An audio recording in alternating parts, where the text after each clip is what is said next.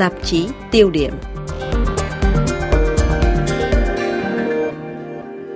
Thưa quý vị, vì những mục tiêu ngoại giao riêng, Ấn Độ và Trung Quốc, hai ông khổng lồ tại châu Á, lao vào một cuộc cạnh tranh nhau trên nhiều lĩnh vực. Nhưng đó lại là một cuộc chơi có tổng bằng không, ở đó sự thỏa hiệp và hòa dịu dường như là điều không tưởng. Trên đây là những nhận định của ông Didier Sode, chuyên gia địa chính trị các nước Trung và Nam Á với Ban tiếng Việt Đài RFI. Trước hết, ông nhắc lại ba giai đoạn quan trọng trong quan hệ Ấn-Trung. Giai đoạn thứ nhất đi từ cuối những năm 1940 với những phong trào giành độc lập cho đến cuộc chiến năm 1962. Đây là giai đoạn tình hữu nghị giả tạo. Tiếp đến là từ sau cuộc chiến cho đến năm 2000, giai đoạn hạ nhiệt các căng thẳng sau cuộc chiến năm 1962, bởi vì ít nhiều cũng có một cuộc đối thoại giữa hai bên cho dù là không hoàn hảo. Nhưng kể từ năm 2000 trở đi, căng thẳng bắt đầu tích tụ và gia tăng cùng với thời gian. Đến thập niên 2020, mối thù ghét giữa hai nước ngày càng hiện rõ và không thể nào để sang một bên. Nhà nghiên cứu Didier Sode cho rằng cần phải hiểu rõ vì sao giai đoạn hữu nghị giả tạo giữa hai nước, thời điểm một học thuyết đã bị tan vỡ trước những thực tế địa chính trị. La théorie, c'était de dire l'Inde et la Chine sont deux pays anciennement colonisés, sont deux pays asiatiques. Học thuyết đó nói rằng Ấn Độ và Trung Quốc là hai nước châu Á cùng thuộc địa. Hai nước này trong quá khứ chưa bao giờ gây chiến. Do vậy họ chỉ có thể thấu hiểu nhau. Nhưng vấn đề ở đây là Ấn Độ, ngay khi có độc lập, bị chia cắt với Pakistan, muốn khẳng định là tâm điểm địa chính trị của một châu Á mới giành được độc lập. Ấn Độ trong những năm 1940 và đầu năm 1950 dưới thời Thủ tướng Nehru, xem Trung Quốc của Mao Trạch Đông như là một người em nhỏ, chứ không phải là một người anh cả. Đây thật sự là một vấn đề về vị thế, muốn là cường quốc thứ ba trên thế giới. Ngược lại, đối với Trung Quốc, Ấn Độ chỉ là những người lính đánh thuê đại diện cho đế chế Anh trong suốt một thế kỷ nhục nhã. Cuộc trấn áp bằng vũ lực do Anh quốc tiến hành trên thực tế, chính những binh sĩ Ấn là những người nã súng nhắm vào người Trung Quốc. Rồi nha phiến cũng đến từ Ấn Độ. Do vậy, đối với Trung Quốc, Ấn Độ gắn liền với những ký ức buồn có liên hệ đến đế chế Anh. C'était en fait des Indiens qui tiraient sur des Chinois. Những cảm nhận khác biệt về nhau giữa Ấn Độ và Trung Quốc còn hiện hữu trong vấn đề tranh chấp biên giới. Đương nhiên, đường kiểm soát thực tế NCR đã hoàn toàn không được xác định rõ ràng, dẫn đến những rắc rối liên quan đến nền độc lập của Tây Tạng. Đây là một điều khó thể chấp nhận đối với Trung Quốc Cộng sản ngay từ thời Mao Trạch Đông, theo như nhận định của ông Didier Sode. Parce qu'en fait,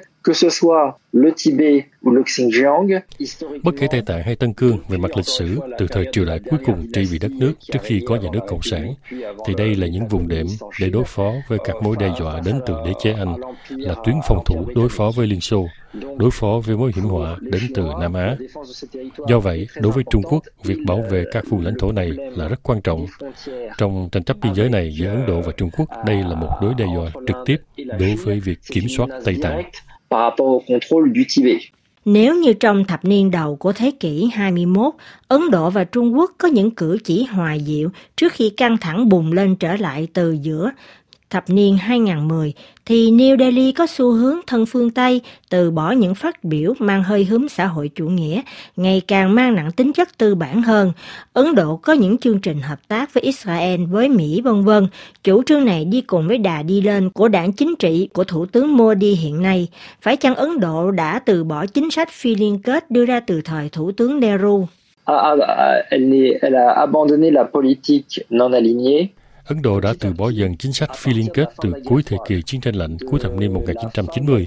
Hơn nữa, với việc ông Narendra Modi lên cầm quyền, Ấn Độ đã đề ra một chính sách đối ngoại mới, hậu chiến tranh lạnh, chấp nhận xích lại gần với Mỹ, từ bỏ lập luận phi liên kết về quyền của người Palestine của những nước phương Nam để có thể củng cố như là một cường quốc lớn để phát triển kinh tế khi chủ yếu liên kết với Mỹ. Điều này được thấy rõ dưới thời chính quyền Bush, giai đoạn hậu năm 2001, trong cuộc chiến chống khủng bố và đà đi lên mạnh mẽ của đảng BJP tại Ấn Độ.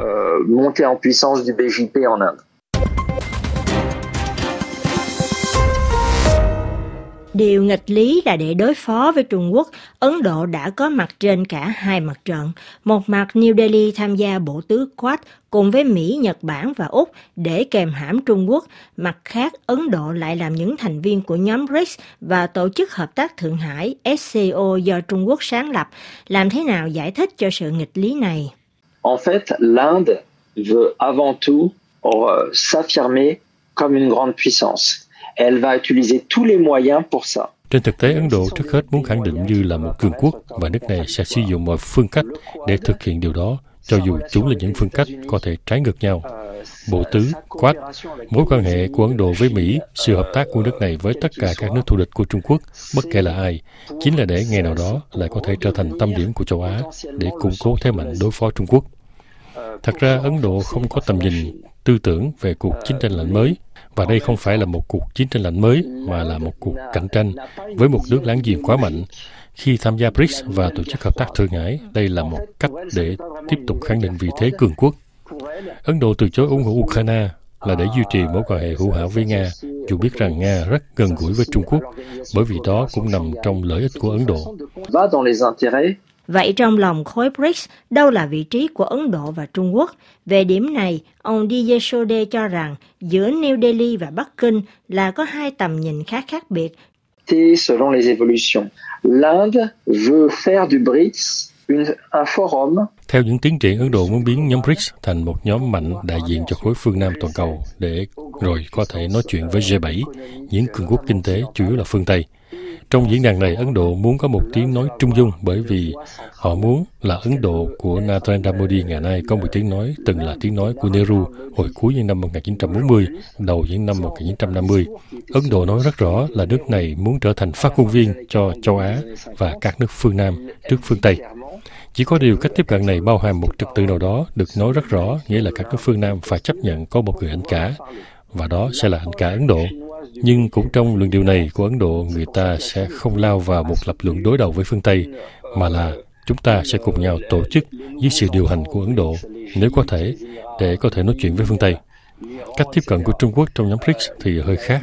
Chính vì thế mà Trung Quốc đã ủng hộ cho gia nhập nhiều nước mới như Ai Cập, các tiểu vương quốc Ả Rập Thống Nhất, Iran, vân vân, nhằm biến nhóm BRICS thành một khối chống phương Tây, một khối thay thế cho ảnh hưởng của phương Tây. Đương nhiên, cách tiếp cận này đã được Nga ủng hộ. Với quyết định này, rõ ràng Trung Quốc đã thắng một bước khi đã có được điều mà Bắc Kinh muốn, nhưng điều đó không có nghĩa là Ấn Độ đã hoàn toàn thua.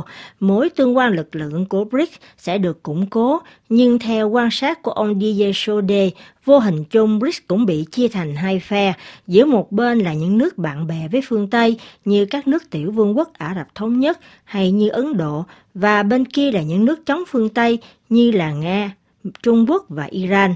Tóm lại, theo đánh giá của ông Didier Chaudet, mối quan hệ giữa Ấn Độ và Trung Quốc ngày nay là một ván cờ đấu trên mọi cấp độ, có tổng bằng không, nghĩa là khi Trung Quốc thắng ở một địa bàn nào đó thì Ấn Độ lại thua, ngược lại khi Ấn Độ được cược thì Trung Quốc mất cược.